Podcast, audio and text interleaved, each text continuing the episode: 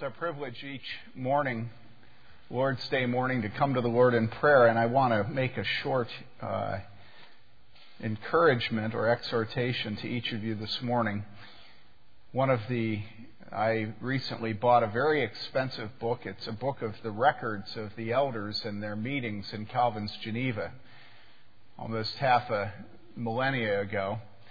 And what's very interesting to me is you read that book, it's just it's the first time it's been translated into English. David Wegner had a small part in that, but it's supervised by a professor that both David and I had while at UW Madison in the history department, uh, Robert Kingdon. And as you go through that book, the thing that strikes you is that the constant task of elders in a church is to encourage and to exhort the people who are part of the fellowship to forgive one another. And so they were constantly meeting with husbands and wives who bore resentment against each other, with parents and children, with employers and employees.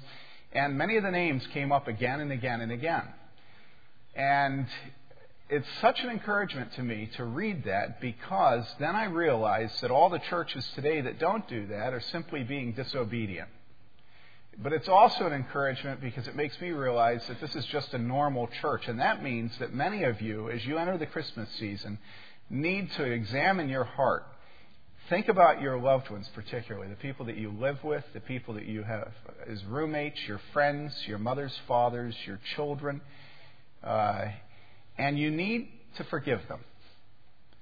You need to not hold on and nurse grudges, not be jealous, not be envious. And if you think, me?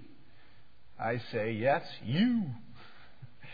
You need to forgive the people that God has given you.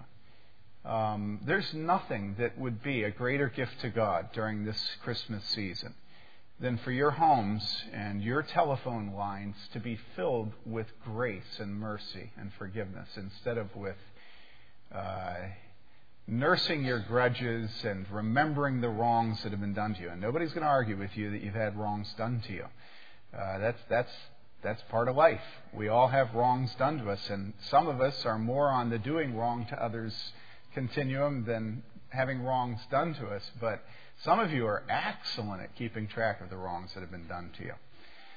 And my encouragement to you this Christmas season is chill out. Put it behind you, because if you don't, you can't celebrate Christmas. It's all a sham if you're nursing grudges and not forgiving other people. So, there's a man in this church who is very generous financially. And I used to think that that was his greatest gift, but I don't anymore. What I think his greatest gift is that he has a very, very liberal and generous spirit. And his money handling just comes out of where his heart is. And so I encourage you to have a liberal, a generous spirit, all right, this Christmas season. Please open your Bibles finally this week to 2 Corinthians chapter 8. I want to repeat what Rob said to you earlier, which is that Mary Lee and I hope you'll come over this afternoon. Um, the house is all decorated and ready for you, and if you don't like celebrating Christmas, then come to celebrate winter. That's a nice natural thing to celebrate it is getting to the point where I think Christians are going to begin to have just as many concerns about Christmas as many of you have about Halloween, and I share them. But I will admit I don't. I, I don't forbid my children to do certain things at Halloween that some of you think I should forbid them to do. Um, but at Christmas, uh, uh, I have not seen the development of evil as much, but maybe it was just much more evil from the very beginning. If materialism at Christmas is a bit much, we all admit that. But this afternoon, we're not going to celebrate the giving and receiving of gifts or money, but we're going to celebrate the love that the people of God have for each other. And if you have somebody who's visiting in your home, a relative or a friend, or you have a roommate that's lonely, bring them. We'll, we'll be happy to have them. And everything's prepared lots of food, lots of drinks, lots of space. So we hope you will come. Now, this morning, we are returning for the final time to the theme of Christian giving. And I know I have been frustrated preaching on this subject during the Christmas season. But then, on the other hand, uh, what a fitting subject to study during Christmas when our Lord gives himself to us as the uh, perfect cause of our being rescued from our sin and the complete Uh, method that God has used to allow us to enter his heaven when we go from this world to the next. And so the theme of Christian giving is actually a good theme for Christmas. And it's a theme that we will strike again this morning by reading together from the book of 2 Corinthians, chapter 8. Now, I want to go through again what I have gone through before to emphasize it, and because some of you have not been here, we are giving this theme our attention for three reasons. First of all, because our congregation is facing major tasks at this time in our life, which are only going to be accomplished by all of us pulling together.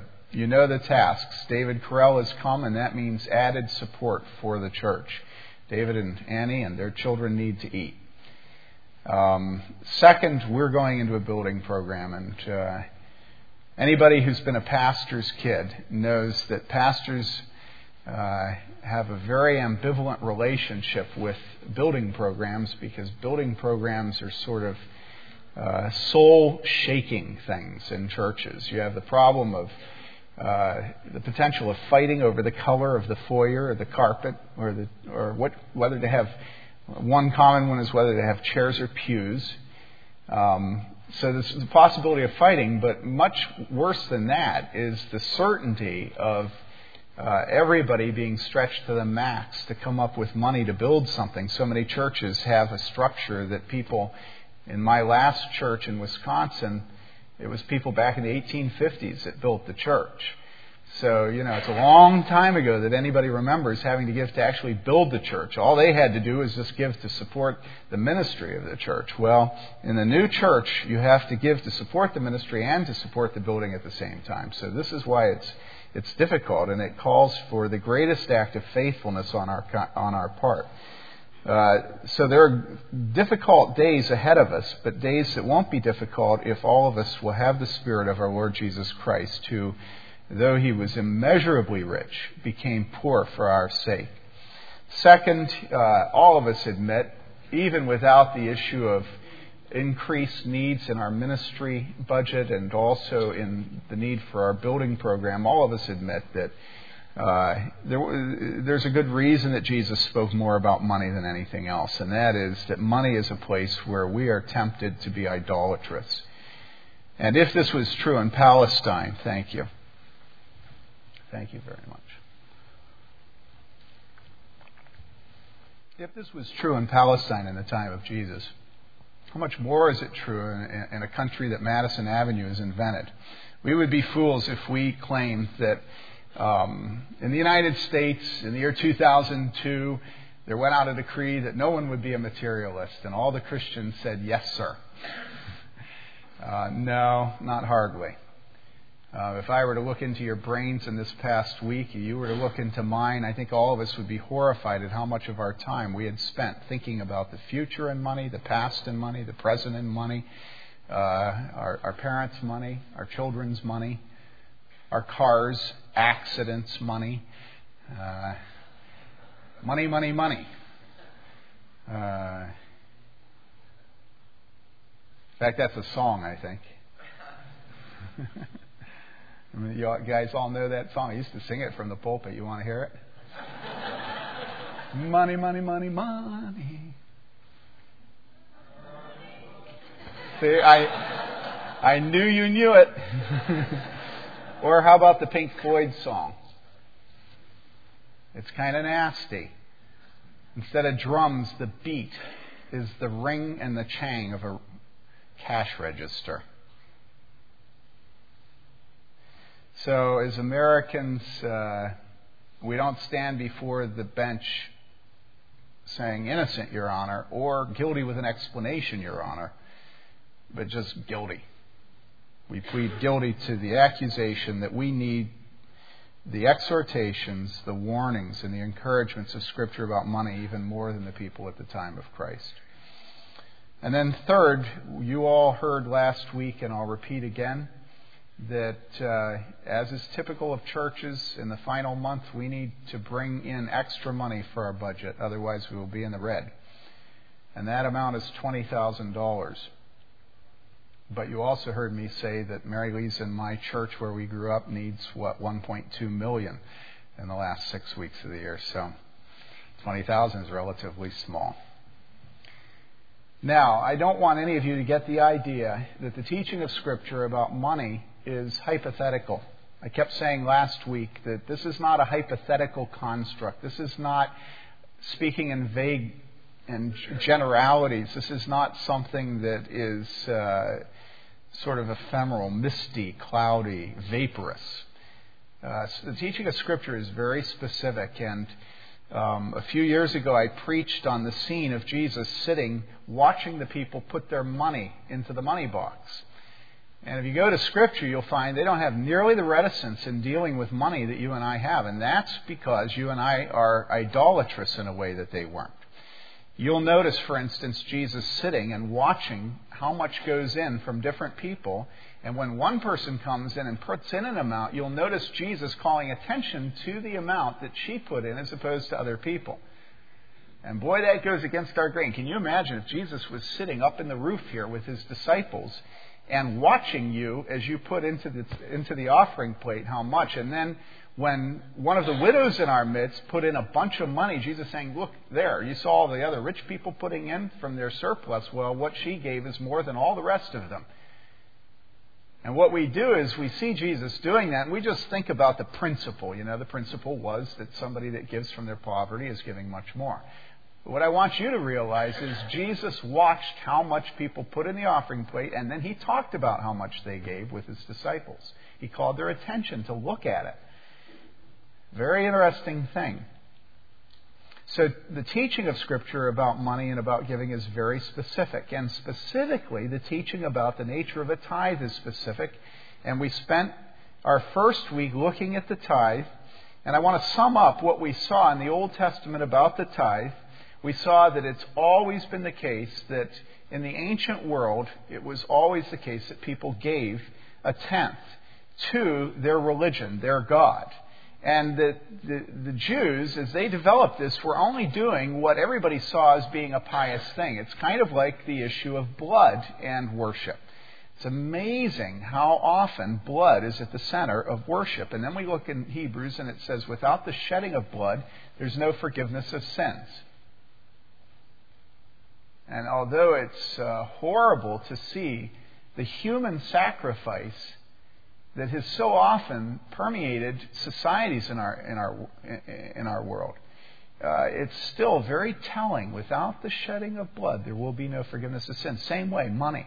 People never claim to worship God without giving Him their money. And so this is simply a development that came to the Jews as it came to the rest of the ancient world. We first have a record of it with Melchizedek, but it permeates the Old Testament. The Jewish patriarchs followed this pattern. The Old Testament law required this pattern. The Old Testament law required, we looked at the various ways that the tithe was given, and we saw that when we added the things that they were required to give, ordinarily it came to about 23%. Then they were to be generous in, in the leftovers of their business and their crops. They weren't to pick their fields clean or their apple trees clean. They were to leave some for the poor. And then they were to also give uh, hard offerings, things that were not strictly speaking tithes, but were something that came out of their love for God and their acknowledgement that He had been faithful to them. This would be first fruits offerings when the crops first came in, when the check first came, take a little bit off the top and give it to God as an act of love. It would have been their guilt offerings and sin offerings that they took to the temple. The offerings they gave when a, when a child was born, when a firstborn son came. The, the offerings that when the temple and the tabernacle were built, they all brought their jewelry, and the jewelry was melted down for the, for the cost of those things. So all through their lives, there were offerings that were beyond the 23%. And so what we've said is, uh, to say that the tithe is 10% is true, but to say that the tithe was what was taught in the Old Testament is often not true if what you think is that the limits of the Old Testament Israelites was simply that they gave 10%. It wasn't. Uh, we don't know what it was, but clearly it was on the order of above 30%, um, depending on how pious and how much they loved the Lord. So we look at this issue in the Old Testament, we just see it permeating the Old Testament. Um, then we looked last week at the question of whether this Old Testament habit was a habit that uh, the New Testament carried on. Um, one of the most frequent errors made in America in the last century is the error of thinking that the primary way to look at the Old Testament is to not look at it. because after all, that's a different God, and we have repented of that religion. Well, now nobody says that, but that's what you all think. You all think that the God of the Old Testament was, you know, very intense and killed people. And then you forget Ananias and Sapphira. and then you forget 1 Corinthians 5, where it says that some of you that come to the Lord's table get sick and die because you come to the Lord's table without seeing what you're doing and understanding the significance of it. Now, there's no discontinuity in God being a God of justice and judgment. Uh, he's that in the New Testament. As a matter of fact, Jesus Christ, hanging on the cross, receives the judgment of God against sin and dies at his Father's hand. Do you understand this? So, we're not dealing with a different God. God of the Old Testament is not a God that we've repented of. That's not the message of the gospel.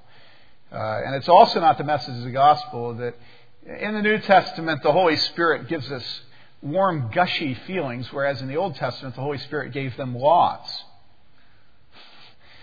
Uh, because, in fact, what the Old Testament promises about the new covenant is that when the new covenant comes, what will happen? We'll see this later in the sermon.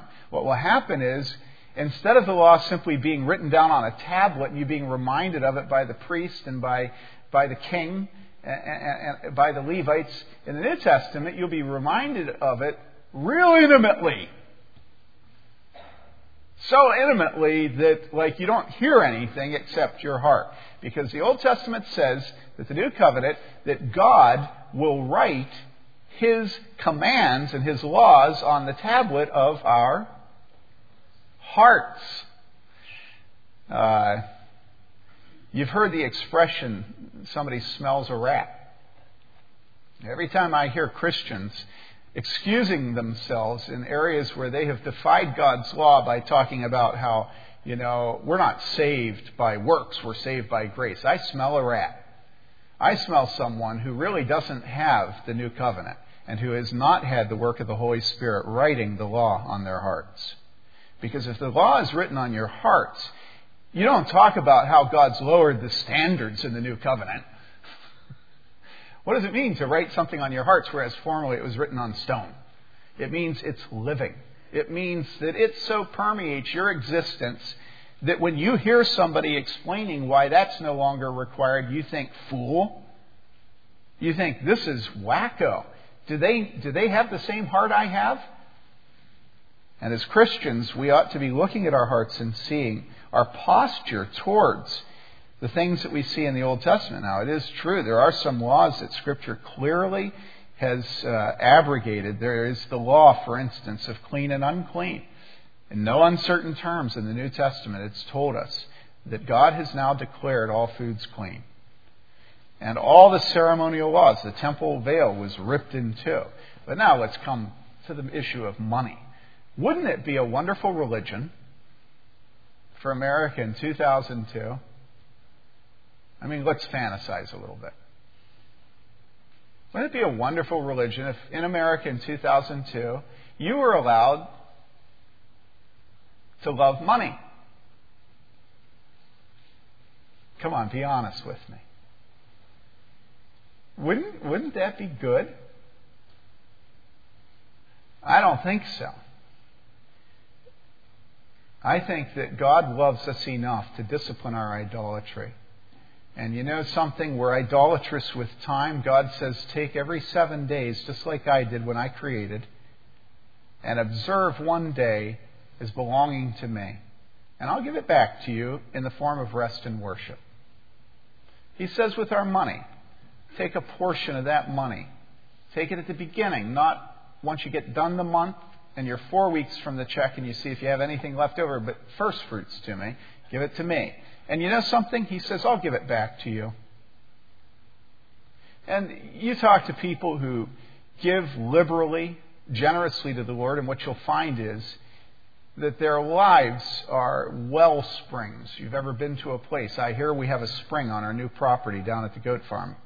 I think it was Rob who just told me that as you go back there, there's that little concrete thing, and it's actually a spring.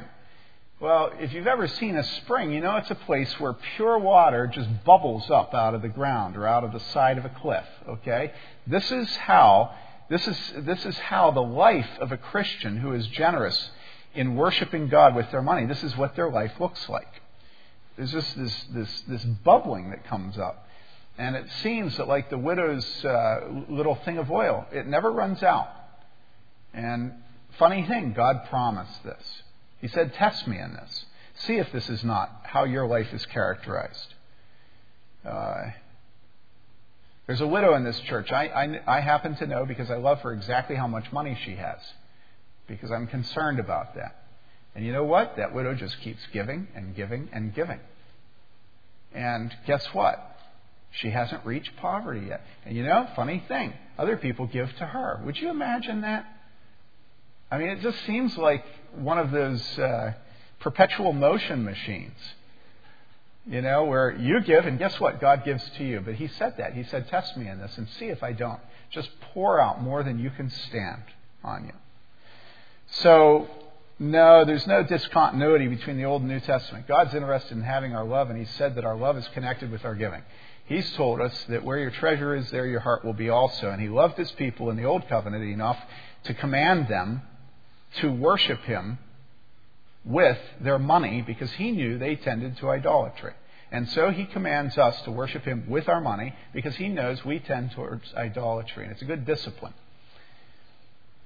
And then, at the very end of the Old Testament, the very end of the last book of the Old Testament, this is where that promise comes from. It's very interesting. The Old Covenant is brought to a conclusion with an exhortation to tithe that's so intense that God refers to those who don't tithe as those who are robbing Him. Why would God do that if He was going to do a new thing and, namely, have us uh, keep all our money for ourselves and forget any guidelines of 10% or anything like that? I mean, why would He bring the Old Testament to an end with such an intense accusation? Not just an accusation, but He then says here at the end of the Old Testament, Bring the whole tithe into the storehouse so that there may be food in my house. And test me now on this, says the Lord of hosts, if I will not open for you the windows of heaven and pour out for you a blessing until it overflows.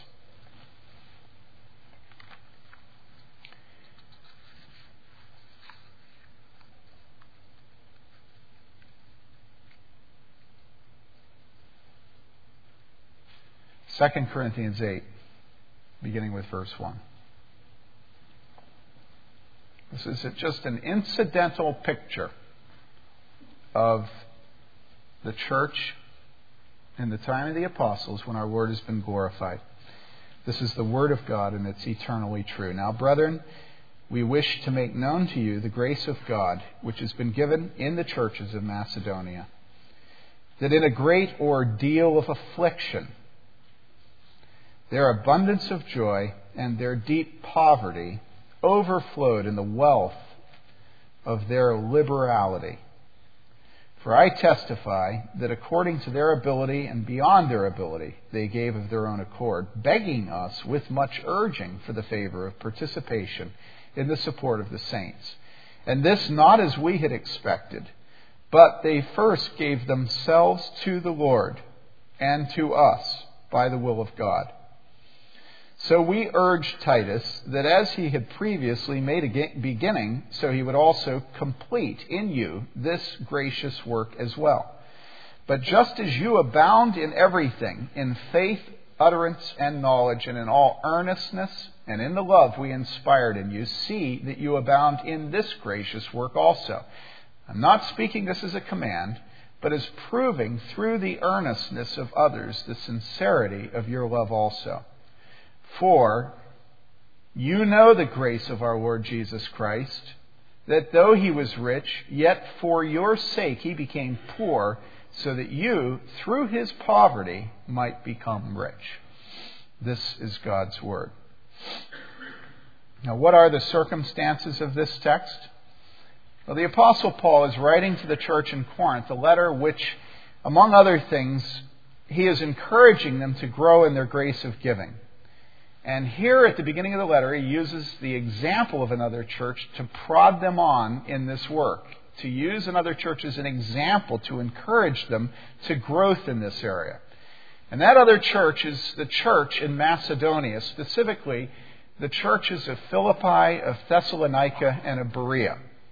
Now, as I say those names, you can imagine, you can remember what we know about those churches. We know the most encouraging epistle written to the churches is this epistle to the Philippians. They had some problems with division in the church, but it was a very, very sweet church, and sweetness characterizes the letter Paul wrote to the Philippians. We know a little bit about Thessalonica, that they had a tendency to be so uh, expectant about the, the return of our Lord that uh, some of them were even stopping working. And so they, they, they had nothing but pie in the sky by and by. There were no earthly good. That was their tendency. And we know a wonderful thing about the Bereans. We know it was a very noble church because they took the Bible so seriously that they carried it with them. And, and, and when the preacher preached or the teacher taught, uh, they would take everything that was said and they'd open their Bibles and they'd say, Is that man telling me the truth or not? And uh, when I say man, I mean man, man there, because they were taught only by men. And so they were noble. They wanted to know whether or not they were being lied to, whether or not what was preached from the pulpit, what was taught in the class, was in absolute conformity to the Word of God a very dangerous thing that, uh, uh, uh, at this time that all of you are taught constantly through everything you suck in from our culture and from your professors. And I know there are exceptions, but the overwhelming mass of the stuff that you eat and drink is teaching you that uh, it would be impossible to do what the Bereans did, namely to examine what anybody teaches and find out if it's conformity to the text they're teaching from. Because after all, a text is, is only what the reader sees in the text, right? No, a text has meaning. And when we go to the Bible, there is a specific meaning that that text has by the work of the Holy Spirit. And often, when you read in the New Testament, you'll see that the disciples and others are faulted by the inspired writers and faulted by God for not getting the correct text out of the meaning, or not getting the correct meaning out of the text. And so these are these three churches the Philippians, the Thessalonians, and the Bereans. Each of them has certain character. Now, we pull them together. They're the church of Macedonia, of that region. And we find out another thing about these churches. We find out that they're characterized by a radical spirit of generosity. They're characterized by an abundance of giving financially. Now, why? Very, very important to note this. They're not characterized by an abundance of giving because they've worked hard at it. They did work hard. But why? Did you notice as we read the text the constant theme? Look back with me at verse 1 first. What does it say there? It says, Now, brethren, we wish to make known to you what? the grace of God which has been given in the churches of Macedonia. So, in other words, their giving was a function of God's work in their hearts. It wasn't because they'd been raised, well, I shouldn't say that. I was going to say it wasn't because they were raised in the home of a generous father or mother. That may well have been how God cultivated the grace of giving in their hearts. Nevertheless, whatever was good in them was a gift of God. Don't ever get to the point where you think that coming to God in salvation is grace and then developing in sanctification is works. Merit. It's not. It's grace. Their giving as Christians was grace. And then you'll see in verse uh, 6 So we urge Titus that as he had previously made a beginning, so he would also complete in you what? This gracious work as well. So the work in the Macedonians was grace, and the work he is now working hard to get them to do, namely giving, that will be grace in their lives also. And then skip down to verse 7, the end. He says, The love we inspired in you, see that you abound in this gracious work. People, we're reformed, and that means we believe that we should talk more about God and His power and authority and wisdom than man's will and man's control. Now, I know some of you would quibble that that's not quite accurate, and I'm glad David Wegner isn't here this morning. Nevertheless, we're reformed. And so we always want to talk about the agency of God, but I want you to see that always in Scripture, it is spoken in such a way that the agency of God is simply not in competition with the work of man. And if you ever get to the point where you think that because God's sovereign and powerful and omnipotent, that it doesn't matter what you do because He'll do it anyhow. You don't know what it is to think biblically. This is precisely what you see all over the place. You see, He says, See that you abound in this gracious work also. Work hard because it's God working in you. You see that? This is the theme. And then you go to verse 9 and you'll see this theme again. For you know the grace of our Lord Jesus Christ, that though he was rich. So grace is all through the text. It's the work of God, and then we are commanded to emulate the Macedonian church, and we are commanded to work hard ourselves. And it's the grace of God. All right? So, Paul, in writing this and exhorting Titus and the church in Corinth, to work hard at this, Paul uses uh, a little tool that uh, many teachers, many preachers, many parents have used, many coaches. And that is if you want to show somebody how to run a good pattern under the basket, you take your best player and you have the, the rest of the team stop and they watch him. And there's a little bit of envy, a little bit of, uh, you know, I wish I was the one being used as a model. And that's positive. It's how God works in our hearts. We watch a good example. I hope that you, all of you in this church, have singled out certain men, certain women to watch carefully so that you will emulate them. It's all through the New Testament, this theme of emulating. Uh, Paul, the Apostle Paul talks about it regularly. Follow me as I follow Christ. Uh, imitate me, he says over and over again. Well, here, Paul is telling the church in, in Corinth to emulate the church in Macedonia and to emulate them in showing evidence of the grace of God that is in them. Now, why were these Macedonians good at doing the work of giving? Well, we've seen because God was working in them, because of God's grace. But there are also specific reasons. And uh, one of them is not that they had an abundance of wealth. Uh, that would make sense. In humanly speaking, we think, well, the reason a church abounds in giving financially has to be that they are an American church um, and they have an abundance of wealth, and so, you know, it's just giving of their surplus. Well, that's precisely the opposite of what we're told about the church in Macedonia. If you look at verse 2, what does it tell us about them? It says, about their grace of giving, it says, in great, in a great ordeal of affliction, their abundance of joy and their deep poverty overflowed in the wealth of their liberality. So in other words, they gave because of the grace of God working through affliction and poverty. They did not have an abundance of anything except poverty. Uh, the language that speaks of their poverty is similar to our expression, they were dirt poor. Deeply, deeply poor. Um, they were Afghanistan poor. They were Haiti poor.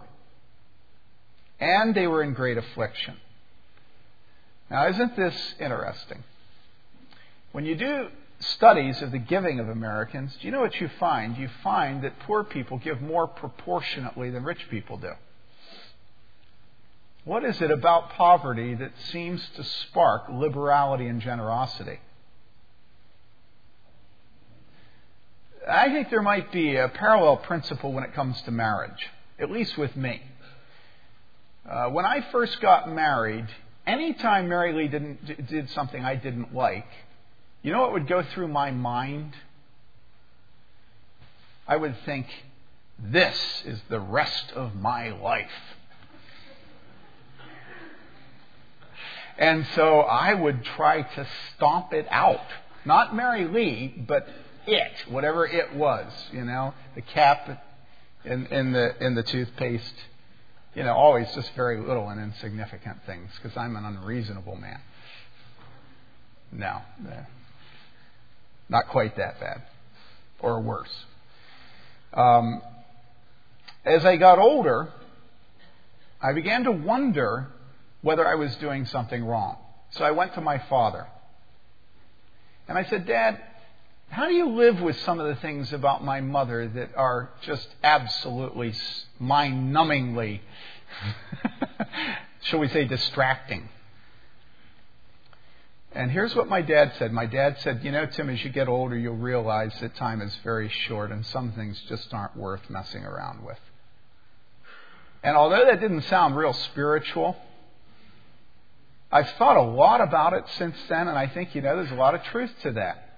I mean, life does go quickly, and after a while, you have to stop and ask yourself, is it really worth making a big deal about that? You know, like, for instance, the cap on the toothpaste. Um, now, what does that have to do with giving? Well, I think rich people have spent their lives figuring out how to be rich and how to hold on to it and have never learned that it just don't matter. Whereas poor people have spent their lives trying to get rich and haven't been successful, and so they know it just don't matter. Now, even if I'm wrong in the reason, the one thing we know is that the church in Macedonia was not all about holding on to its wealth. It was about giving from its poverty. It was about celebrating its dirt poverty by making it worse. Whatever they lacked, they lacked more of it when they got done sharing. Whereas the rich people, they were doing okay. They had not yet self immolated. They had not yet shot themselves in the foot. They had not yet liquidated their bank account. And so they were still able to hold their heads up because they had shown themselves to be wise and good stewards. They had shown themselves to be faithful providers their, of their families. And you right away notice how Satan uses things that are good mainly to seduce us away from godliness. Macedonians didn't give because they had an abundance, they gave because they were poor. Because the grace of God had been at work in them, causing them to be in great affliction and great poverty, and out of the affliction and poverty, liberality came. Is that Jesus? Am I being hermeneutically incorrect to say that out of the complete poverty and humility and affliction of Christ comes the greatest treasure the world has ever seen? Do you think that a death of a king who had come born to a queen or a princess in a palace, celebrated by all the mighty ones of the Roman Empire, do you think that it would have abounded to our salvation the way the death, the birth of a little child to Uh, a poor Palestinian woman. They said, Well, no prophets come out of Galilee. Do you think that God would have used a rich man? Do you think he would have brought his son here to sort of allow us to see a picture of his wealth by being born to a Roman emperor so we'd have some way of understanding what he is as the King of Kings and the Lord of Lords? Well, then God doesn't need us, upstanding members of the community, impressing people with our ability to provide for our own and having our children have all the best, does He? In other words, God delights in the poor of spirit and the poor of the pocketbook, and He says that their giving is more than the surplus of the rich. And the Macedonians were poor. And in fact, this image is being used to entice the Corinthians to follow the Macedonians in their poverty. We think of our poverty today, and it's a joke. Our poverty consists of not being able to go out eat, to eat as often as our next door neighbors do. Our poverty consists of wishing that in two years we could pay off our student loans. But we're poor and it'll take us ten. The Macedonians were dirt poor, and they gave liberally out of their dirt poverty. They didn't just give, they didn't just give generously, but look at what it says. Paul says in verse 3 I testify that according to their ability and beyond their ability, they gave of their own accord. They gave willingly. They didn't give because somebody had their arm twisted behind their back and was giving upward pressure. They gave liberally, they gave of their own accord. And then look at verse 4. It says, begging us with much urging for the favor of participation in the support of the saints. Now, how, how, do you picture that? I had trouble thinking about this, how I was going to communicate it. I mean, I know the words are there, but how do you communicate it? You know, when have you seen people begging for the privilege of giving? I, I can't picture it today. Have any of you seen it? Have an illustration? You know, please, can I, please, please, can I give? Wait, wait, wait, I haven't given enough yet. Stop! Don't leave. Give me a few more minutes. I can find more here. Right? It sounds like a, a German mother of your roommate. You go home for Thanksgiving. You know, wait, wait, wait. We can find more in the refrigerator. You know? Some mothers are like that. You, you can't get out of the house without being filled to the gill. You know? Just pouring food into you. Well, that's the way the Macedonians were. Pleading with Paul pleading with other Christians who were in need. Wait, wait, wait, we're not done yet. Nope, there's more here. Oh no, really, we couldn't do that. You have such poverty. No, no, it's nothing. Come on. I've been in homes like that. I've been in homes where uh, the poverty was unbelievable. Eastern Kentucky. And the generosity was so sweet. And it's embarrassing when you come from the suburbs of Chicago to eastern Kentucky and you see generosity there you've never seen up in the Chicago area. Well, that's the Macedonians. They were begging them to allow them to do more. Now, why? Well, the next verse tells us. It says, They first gave themselves to the Lord and to us by the will of God. Notice the interrelatedness between the grace of God the will of God, their belonging to God, and their giving. It's not accidental that it is people who belong to God who give liberally and who plead to be able to give more. You know that our Lord said that uh, where your where your treasure is, there your heart will be also. But you also know that it's it's true that where your heart is, there your treasure will be also. In other words, hearts and treasures go together. And our hearts and our treasures must belong to God. But if we think that we can get our heart to belong to God by giving treasure to God,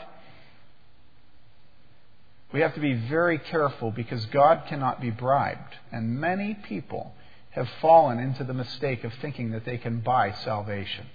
There are many, many people who have their names on the registers of churches and have their children dedicated or baptized and once a year show up Christmas or Easter, maybe twice, and at the end of the year send in dues. I used to get envelopes at First Pres in, in, in Pardeeville, uh, my first church. I used to get envelopes at the end of the year that came in the mail of the church and were marked dues from people I had never met, I don't think. Now, you guys laugh, but that, that shows that you've never been in a church like that, and I guess that's a blessing. But let me tell you, there are churches all over this community at the end of the year receive envelopes that say dues on them. All right? This is just true. And uh, it's so sad because such people know nothing of their hearts belonging to Jesus Christ. They think of the church as a civic religion organization that you have to do your part in, and your part is $200, $150 at the end of the year. They'll keep your name on the membership list, and it's somewhere to be buried from when you die. You need to get married, you can get married there. And let me tell you, our country is, is filled with that. Well, the Macedonians had their hearts belong to God. So their giving came out of the abundance of their hearts. And their hearts are characterized by this. It says, what? They first gave themselves, verse 5, to the Lord.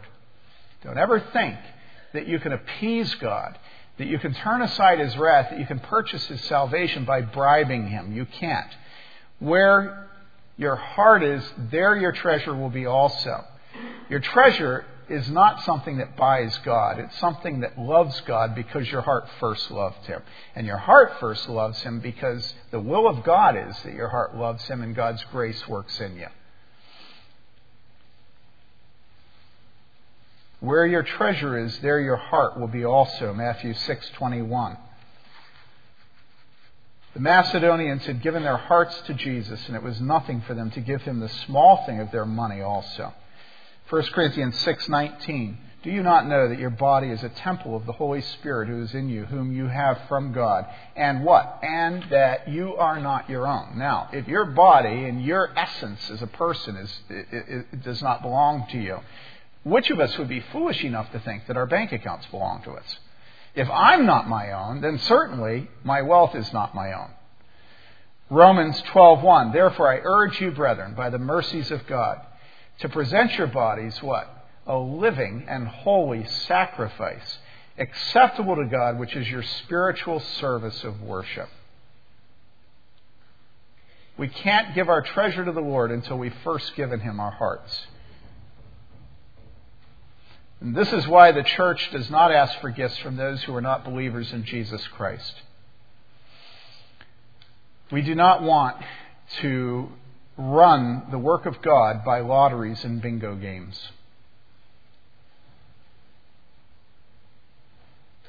Do you understand that? How pathetic that uh, the church gets to the point where people are willing to speak about uh, the need to raise money from the community. I know there's sometimes things that you do that the community does support, but uh, I once was asked up in Wisconsin if I would be willing to purchase. Uh, now I got to think about this. That's not right. Now, I wasn't asked to purchase an ad.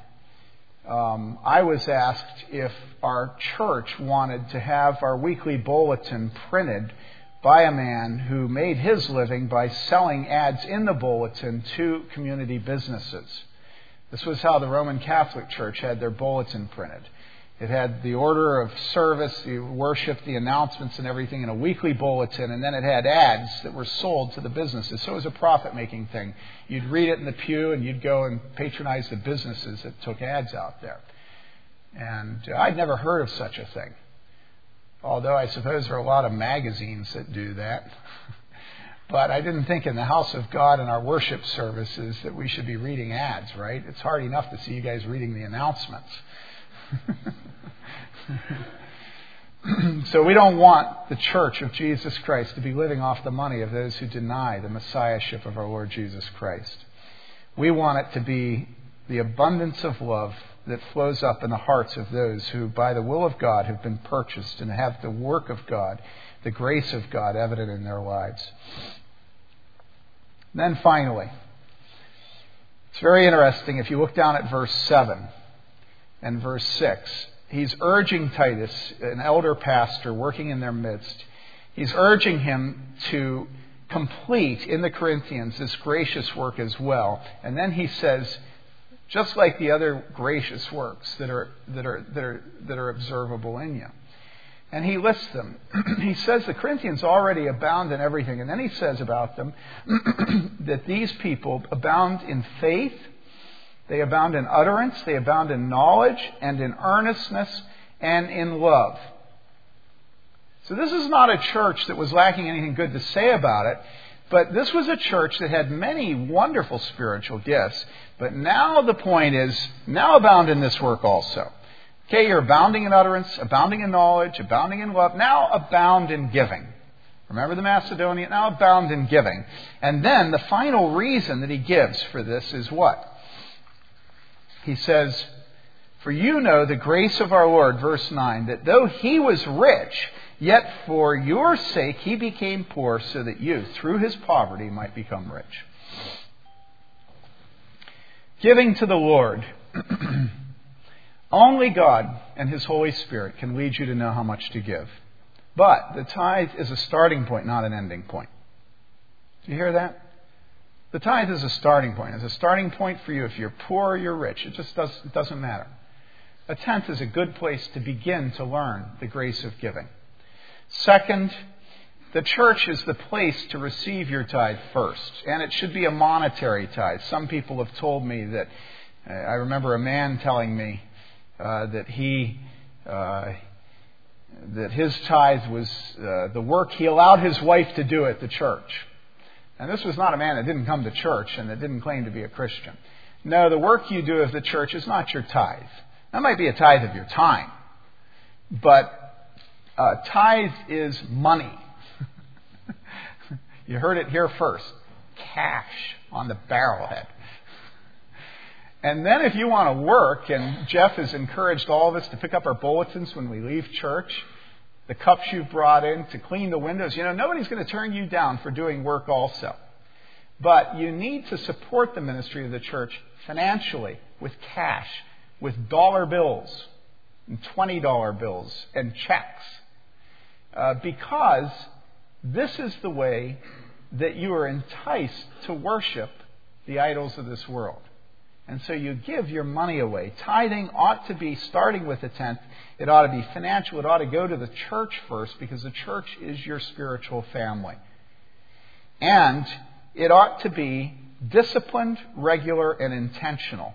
We see in 1 Corinthians 16, 1 and 2, concerning the collection for the saints, Paul says, as I directed the churches of Galatia, so do you also. On the first day of every week, each one of you is to put aside and save as he may prosper, so that no collections be made when I come.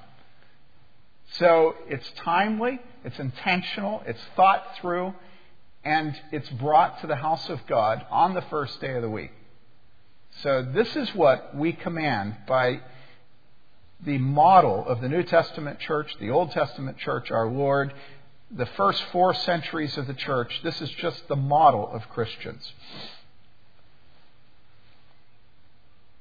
I'm going to end with a story and a scripture. First, the story. A preacher paid a visit to a farmer and asked him, If you had 200, would you give 100 to God? And the farmer said, Yes. And the preacher said to the farmer, If you had two cows, would you give one of your cows to God? And the farmer said, Yes. And the preacher said, if you had two pigs, would you give one of your pigs to God? And the farmer looked at the preacher and he said, That's not fair. You know I have two pigs.